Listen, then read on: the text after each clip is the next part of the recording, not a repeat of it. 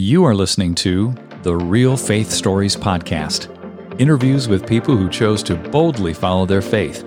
I'm your host, Brian Robinson. Now, let's meet our guest and hear their story.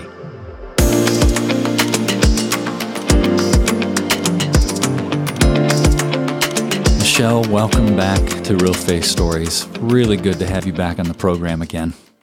Yes, I'm excited. Thank you for having me. I really felt a nudge to invite you back because I feel like there's some very specific things that you are working through with the folks that you train in dance mm-hmm. as mm-hmm. well as those that you coach. Before we go there, I would love for you to share some of your backstory, which is mind blowing to me, where you came from, how you came to the Lord, and then this invitation to move from Florida to Texas and start this dance studio 20 plus years now into this, what God has done. Yeah, well, it's a it's a big one.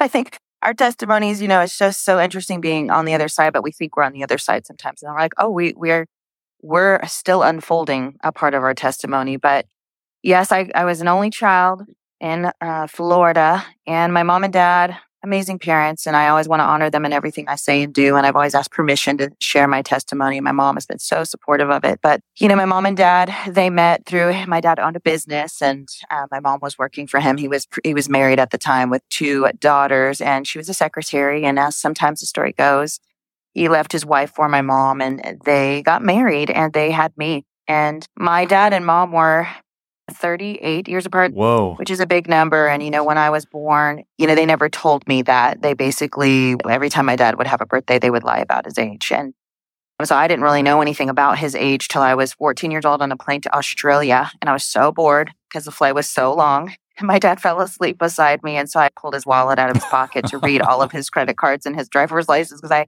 literally was so bored. And I remember up in the air, in the middle of the ocean, I looked at his driver's license and had to jot, you know, and added up and was like, oh my gosh, my dad is, you know, he was at that time, I think in his 70s, and that the whole thing had been a lie. And so I remember waking them up on the plane and we had to discuss everything, and it was really painful. And that still unfolded of all the lies of everything that I had known. But, you know, my dad was, he was serving in World War II. And so he came back with a lot of trauma. You know, no one knew what was going on back then, but we have names for things now. And so my dad was really struggling, I think, with PTSD and a lot of anger issues and control. And after he divorced his wife, she died very shortly after. So I think there's a lot of where he blamed himself and my mom that they killed her. He would literally scream that through the house that that is their fault that she died. And there was just so much angst and anger and he would tell me his stories all the time of the war. And I was very, very young. And he would tell me these crazy stories, just too much information, too much gore at eight years old. And, you know, they were in church at the time.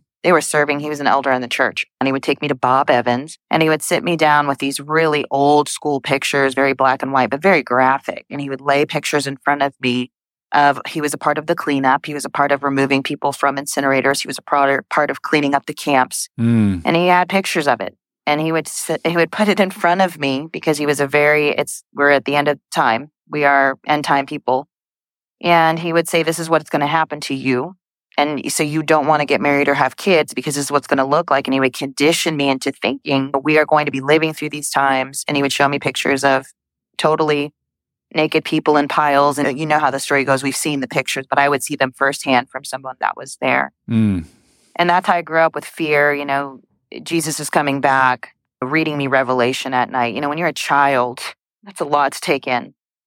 And not only that, because he was walking in so much anger and so much pain, he would beat my mom. He would throw her into the shower. I'd have to run in. Know, I was an only child, so I had to learn to get in the middle of them. I had to learn to fight to keep this thing where he wasn't going to, I thought, kill her. Or I'd run in rooms and jump in showers with them as they were beating each other up. I mean, another traumatizing visual. And to wake up my mom in the morning, my dad would get up and he would get a bucket of ice and pour it on her head. And oh. so I learned very early on to lay on top of her. So he wouldn't do that. So there's too many stories to tell, but you grow up in environments like that. And as a child, you can be in church, but no one was operating in the, the truth of the matter. That was something you would hide back then. Mm-hmm. You know, you, mm-hmm. you would go to church and put on the face and my mom was in the choir and I would sit there with them, but we would have this traumatic life behind the scenes also preparing for the end of the world. So I would just start having really awkward fears. We would be out to eat and I would literally just stare at the door as I ate because I thought someone was going to come in and blow up the restaurant. You have these phobias and fears because the enemy just uses that as a playing ground and no one really knew how to deal with me. I didn't watch fireworks till I was 24 years old because the sounds. I would have to go in rooms and wear earphones. You have these awkward things happening, and people are just like, oh, you have mental issues. We just start medicating you and bringing you places like that. As I grew up, you know, it's just fear after fear, fear. And my mom and dad sat me down at 15 years old and said, we're going to get a divorce, but we're going to live in the same house. But when you're 18 and an adult, we're, we'll make it happen. We're going to just divorce, but we'll stay together for you. So at 15 years old, they live in separate rooms on either side of the house. And for me, that was three years to keep them together. I got another three years to try and do this. So the pressure of that as they've invited other people into their rooms and just all of that. And I really backslid in those moments because I met Jesus today and I was baptized with my father. But you know, you start to see that and think this thing isn't really real. And so by the time I was 19, I was really had turned away from the Lord and partying and all the things you can only imagine. But I was at a friend's house and I woke up in the middle of the night and thought I was dying. And I woke up the mom and through a series of events, we started going to the hospital and we would go to the hospital every single day for seven days thinking I was going to die. And they would put everything on me and all the heart monitors and all the stuff until finally the doctor looked at my mom and said, you're at the wrong hospital. And so I began to go to mental hospitals and was labeled agoraphobic, schizophrenic, all of the things till I was so immersed in fear and mental disability, what I would call it, that I was in my room and didn't leave it for six months. Mm. Just didn't even leave my room. And back then, you don't have cell phones. There's no form of communication other than your landline. Things were so different back then. There was no information. I couldn't Google my symptoms. I couldn't figure it out. And nobody knew what to do at the time. Anxiety wasn't a big word. I mean, none of my friends knew what that meant. So all my friends left me. I lost all my job. I was a dancer at the time and everything shut down until you're in a room isolated. And some things came out in those moments that I had been drugged. All these things started happening. But the thing about the Lord is he will use our darkest places and meet us there. And he'll use the most profound things to call us unto him. And I had known Jesus when I was saved at eight years old. I would go on the playground and literally go by myself and make stick figures to tell the gospel to my friends while they're all sliding down things. I would call them all over and do a gospel presentation with leaves and figs. I mean, I was in love with Jesus, but the enemy's strategy is never going to trump God's. But he he started working overtime, and I know a lot of people think, well, the enemy knew what you were going to do, and I'm like, you know, spirit can see spirit, but I just know that I think that you've been marked, and the enemy sees that. And so I think he just worked overtime for me to just go ahead and take my life since he, since he didn't have control to take it. And when you're in your house for six months at a time, nobody knows what to do.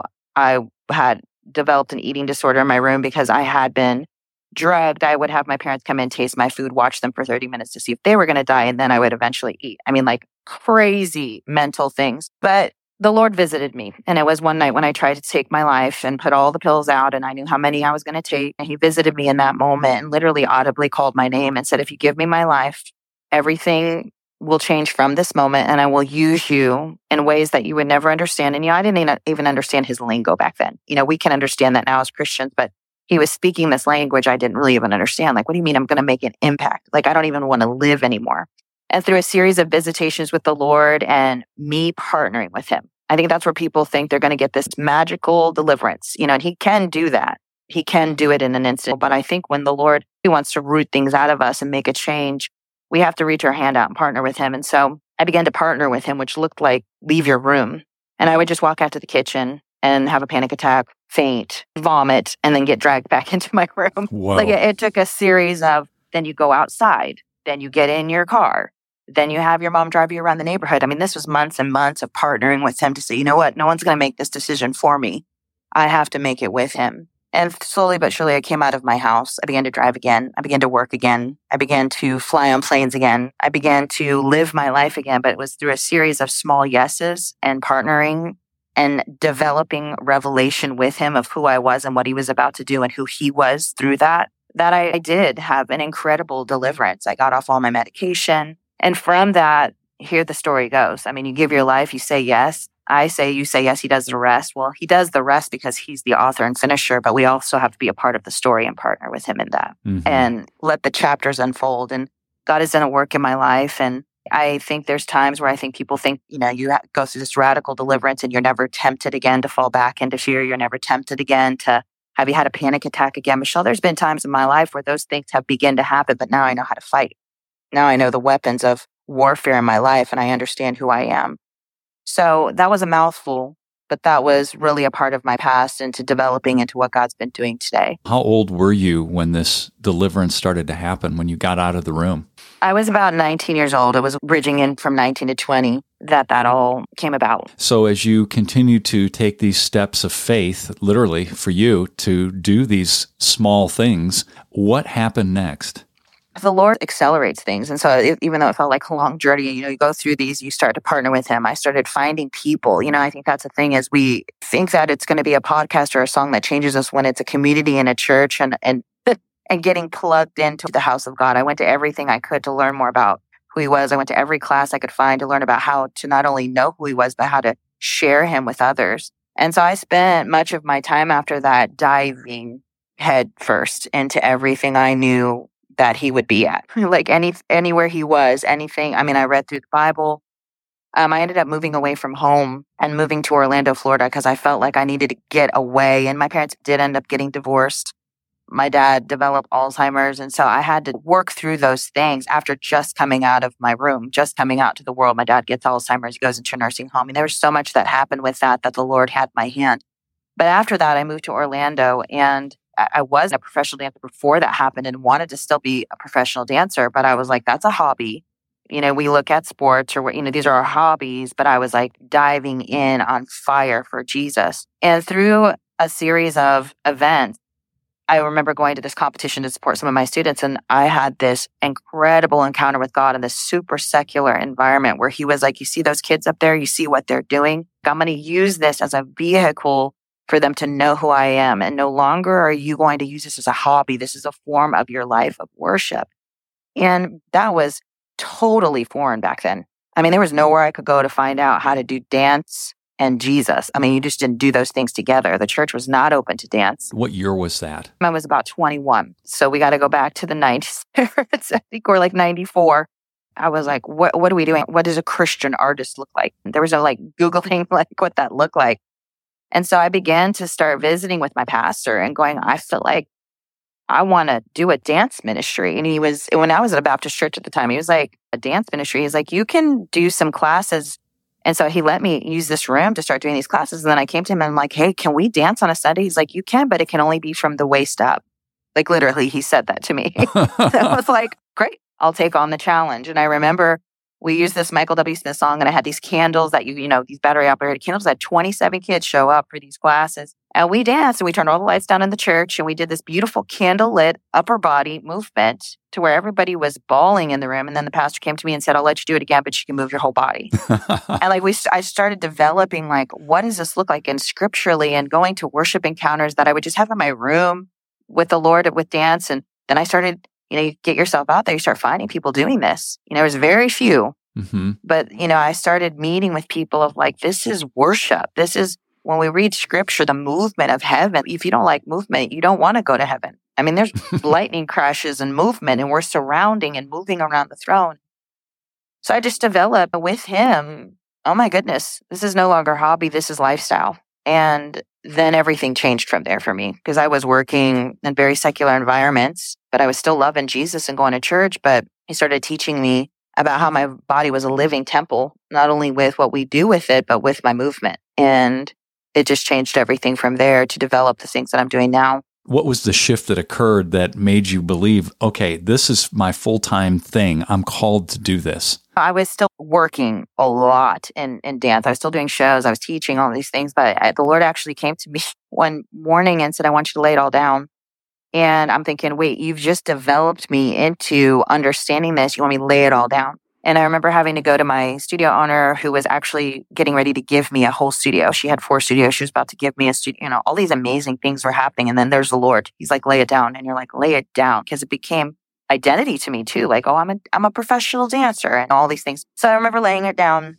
The Lord said, sit in my presence. And so I fulfilled all my commitments, my contracts, and I just sat in his presence. And I mean, I remember being in his presence four and five hours a time. I didn't have kids. I didn't have a job and just wanting him more than anything. I think now we are about this whole entrepreneurship and Christianity and living our dreams. And he really taught me I, I have a dream. And when you have uh, the ability to live my dream through you, you will be fulfilled in a way that your dream could never do. There was nothing in me that wanted to be big or that wanted to have something that had audiences. It was just, I just want to be with you and whatever it takes to have me be fully engaged with you and fully in love with you and then share it to others. That's all I wanted to do. And so those days would just be spent with me falling more deeply in love with Jesus. The Bible talks about that. It says, seek ye first the kingdom of God and then it doesn't say we're going to do all these amazing things and then you're going to seek him. It's like we seek him first. So I just sat in his presence, not knowing what was next, but I knew inside of me I want to make an impact. He puts that in you. But I think we somehow turn it to be about us and we be famous for Jesus when it's like, no, we make him famous and we humble ourselves. There's no room for pride. And so just being in his presence and really being humbled by that and just financially being humbled too. We were newly married when all this happened, but I just feel like the, the story would be too long to tell on here, but I went to a service and God just really downloaded to me through giving a pair of diamond earrings that I, I had on my ears in this service once that I didn't even know how to give. I wasn't even sure how to give. But the one thing I will say, if anybody wants to do anything incredible for Jesus, he's always going to ask for us to give. And it's not just always financial. It's what are you, what are we willing to give up for him? And that's what he did with Jesus. He gave him. And I believe that's a principle. And I remember giving these diamond earrings in the service because I was just weeping like, God, whatever it is, I just want to do anything you want me to do. And it was this incredible service that I was at. But I remember waking up in the middle of the night. It was like four o'clock in the morning, and the Lord said, grab a pen and paper. And literally within a two and a half hour period, downloaded to me this most incredible vision. I didn't know how it was going to happen or how we were going to do it or who I, I didn't know anybody to help me with it, but it was entitled Dance Revolution. And from there, I remember waking up my husband the next morning. I'm like, God gave me a vision. He gave me a dream. I mean, I, I feel like I saw the whole thing, even to where we are now. I mean, I saw these crowds of people, these ballrooms filled. It was just crazy. But, you know, you start at zero. And I just remember sitting there with like no ability to do anything. I was like, I don't know how to do any of this. This is actually, actually asking me to travel. This is asking me to rent out massive ballrooms. This is asking me to find Christian artists. I'm the only one I knew at the time, besides maybe two or three more people. And that was the shift for me was, am I going to say yes to this? With absolutely no experience, no money, no connections, no anything. So let me pause there. You know, you've mentioned multiple times the Lord told you, showed you. How do you receive his impressions and his guidance? Is that just a, a heart sense, a mind? What does that look like for you? I think that for me, I see, and I have heard some teachings before about impressions or hearing or seeing. I'm, I'm definitely a seer. And through the seeing, there is an impression that happens. So my kids have asked me this you know, and I think it's just kind of like with you, even with Cindy, as you're married, there's just this relationship that comes into play that sometimes you don't even have to see anything, you know, mm. and you mm. know there's a feeling that comes with that, there's a look that comes with that. And with the Lord, it's a vision for me. Like there's visuals. They come in like a movie. I feel like I get taken back a little bit and I see it from a different perspective. I see it from a higher perspective looking with him. And then there's impression that happens with that. And that impression is almost on my spirit. It's a heaviness. It's a weightiness. It's almost like his hand or a stamp goes on it, like, this is me. And I had to learn what that was because I'm a feeler. And when you're anxiety filled or fear filled, you go off your feelings all the time. So I had to break my flesh in my feelings because I think feelings can be real, but we don't live off of our human emotion and understand what was, what it would have felt like to have a supernatural encounter and impression from the Lord. It's a different feeling. It weighs out your flesh and goes by your spirit. And then obviously you felt that directive when you had those pictures, right? Yes. And so you're like, I don't know how to do any of this. I mean, you've got skill as a dancer, obviously, but how are you going to fill ballrooms? How are you going to make this happen? So what did you do? well, and my part of my testimony is my last four years of high school. I don't remember. I really mm-hmm. always tell people I think angels went in and put a grade on my little file because I was so living a terrible lifestyle that I'm like, I wasn't having any skill. I wasn't learning anything. So here he's wanting me to do this. I've got the dance set, but then this is like a skill set. This yeah. is like, you've got to lead. This is financial. This is, praise God, he gave me a husband that did have a degree. Dances and, you know, but he was a professional golfer at the time. And here I came to him with this, like, hey, I've got this vision. And, you know, he was like, go for it. But he was working full time. And so I really just started studying. It was like the Lord will take and he'll give you a Holy Spirit teaching. He'll give you a street sense, you know, about you. But then the partnership comes with what are you willing to do? If I'm going to give you this, I'm going to give you the ability, but we've got to partner with this. So I started reading every leadership book possible. I started looking into what it takes to rent out a ballroom. And, you know, I, I did a lot of things wrong at the beginning. And because I, what I didn't realize about God is he'll give you the big picture, but it takes a process to get there. So I was seeing these thousands of people in my head. So I'm like, we're going to get 250 rooms a night at these hotels, and we're going to order 10,000 binders to pass up the leadership. It took me 12 years to get through those binders. You know, it's like you see these amazing pictures and you're like, oh, this is it. Not realizing again, like a child, you have to learn a part of the process because if you he gave me those 10,000 people at first, I would have broken in the process because I wasn't ready to do and learn and be equipped so I just started equipping myself. And again, that's getting in the presence of God. That's reading books. That was getting in environments and putting myself in very uncomfortable places to watch and learn and then just doing it. Mm-hmm. I think a lot of people do that for 10 years. We go to every conference possible. We read every book, but we never do anything with it. So I just started doing. When I felt a directive, I just went on it. And he would ask me to do things. I'm like, there's absolutely no money in our account. Well, my dad had passed away in those years before. And all of a sudden, money would come in from his inheritance. I mean, just $42,000 came in the mail one day. I mean, like something that we didn't even know about was law. Like there was such a fight for him with my um, sisters. They were my half sisters when he had passed and didn't even know anything like that was out there. You say yes to him, you start booking these ballrooms. They want a deposit, $42,000 check comes in. I mean, I, I never even seen a check with that many zeros on it. But I think those small yeses and acts of obedience is where he will meet us. But most of us are too afraid to do the yes because we don't see the check. We don't see the, the alignment but that's what faith is. Exactly. I want to seize on that just for a minute is the small yeses. The word is a lamp unto our feet and a light unto our path. It's a lamp unto our what? Our feet. Feet. Mm-hmm. right? Yeah. It's not full blown sunshine and no. you can see miles into the horizon. In my experience, speaking with people like yourself, Michelle, and all the other guests that I've been blessed to have on this podcast, it is literally one step at a time. That's obedience.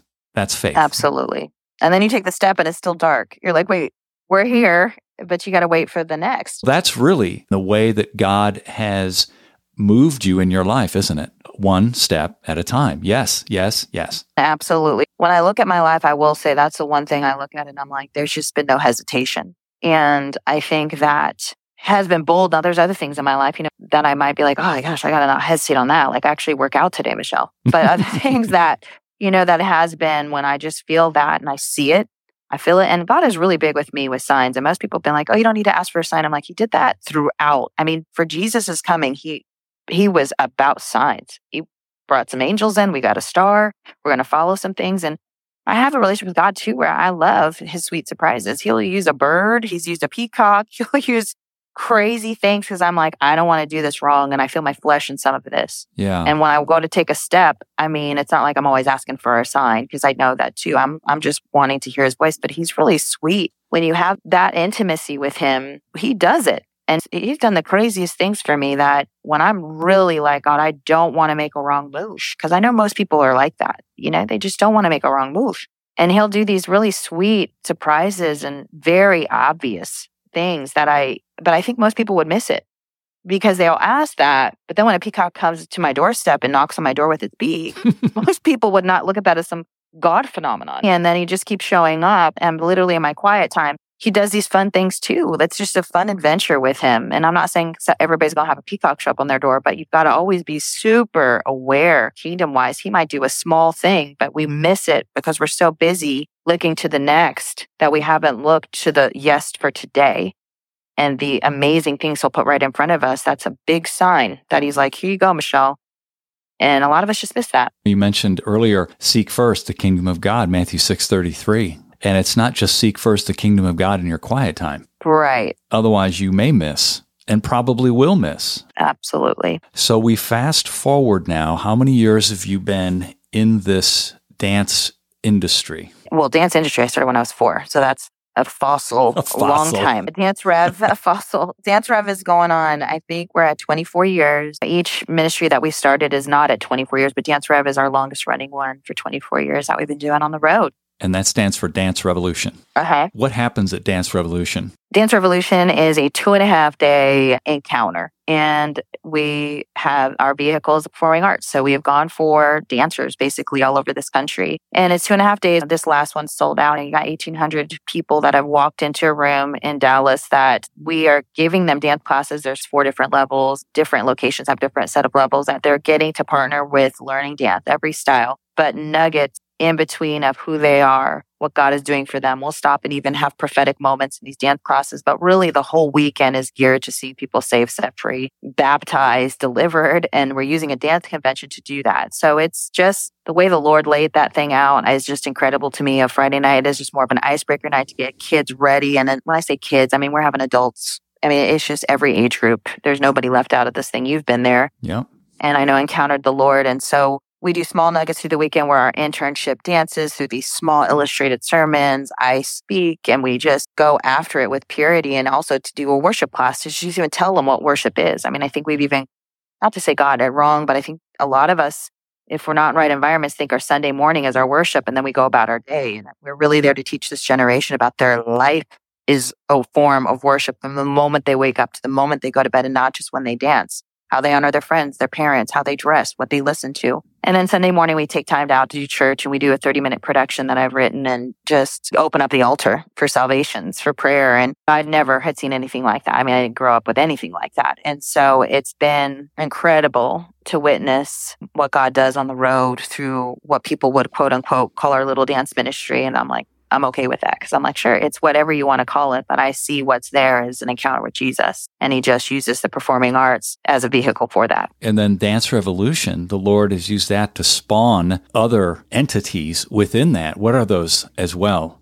Yeah. So from that, we opened an internship that's going on its 18th year next year. And that was just watching so many kids come through the doors that are like, I want to do college, but I want to be evangelist. I want to know who Jesus is. And then others I want to just do evangelism, but there's not a place they want to go to dance because they didn't feel safe in that environment. So we started a nine month program where they, I mean, it's power packed. They read through the Bible in nine months. They do book reports. They learn how to publicly speak. They learn about who God is, Jesus, the Holy Spirit. I mean, we don't leave anything out, how to pray, how to fast, how to hear from God, but they're doing that with what they love to do, which is dance. They get to travel with Dance Rev. They get to write their own sermons. They you know, it's just this hands on nine month experience that we've seen hundreds of kids come through the doors and see their life radically change, but getting to use their gift. And some of them will be professional dancers after that, but some don't. Some learn, I'm going to be a missionary in Africa. I'm going to be a word. Some are stay at home moms now, but they have developed the skills to be an incredible human and leave a legacy to their children. And so that's what Ingredients does. What else? And we have Epicenter for the Arts. We have a studio we opened. It had our, its 10 year anniversary, which I never thought I'd open a studio. And the Lord was like, you're going to open a studio. Yeah. And that is where? That's in Southlake, Texas. And we have, I think at this point, 450 families involved in that. And from there, we started a competition because the competition world is very unsafe for dancers, but we wanted dancers to feel safe in the environment and really hone in on their skill set. So we opened that is going on its seventh year. And if you plant the tree, he'll get the branches going. And so I think that's what we did was we put seed in the ground and the Lord grew a tree. From there, he's like, great. We've got it stable. We've got roots in the ground. And now we're going to put branches out to even have more fruit for people to pick from. And mm. that's how I, I see what he does. Let's pivot to the message that you feel is right on right now for your ingredients students as well as the others. And that's related to the word duped. Yeah. You know, dupe is such a funny word to me. And my kids, when I started talking about this in this, this summer, they're like, Mom, that's something on Instagram that is like, you know, it's this funny thing, this funny meme going around. Or I don't even know what they're talking about because I don't have a TikTok, but it was like, dupe for me has always been we love dupes. You know, we have expensive things and some of us are like, okay, I don't want to spend the money for that. So I'm going to get a dupe, you know, whether it's a name brand or whatever. But more than anything in the last, gosh, it's been for me a good 15 years. But as we crunch down and time feels like it's crunching and squeezing, I'm like, whoa, we have through technology, which I think is a massive blessing, and we can get the gospel anywhere and everywhere it feels like, and we can get our message out there and we can let people know what our family looks like now through social media. And this thing that I think could be a healthy thing has become, even for Christianity, something that if we're not careful, we're going off of what other people are saying or what other people are doing. And we're trying to formulate things and go off of like these short little snippets of, oh, that's the gospel. Or, and now we have our opinions that really matter when I'm like, I don't know if our opinion so much matters. It's his opinion that states the final word. And so I'm watching where back in the day with Christian music, we had Amy Grant. You remember this? We had Amy mm-hmm. Grant, Michael W. Smith, and maybe Steven Curtis Chapman. And now you can find. Wait, wait. Leon Patillo. Okay.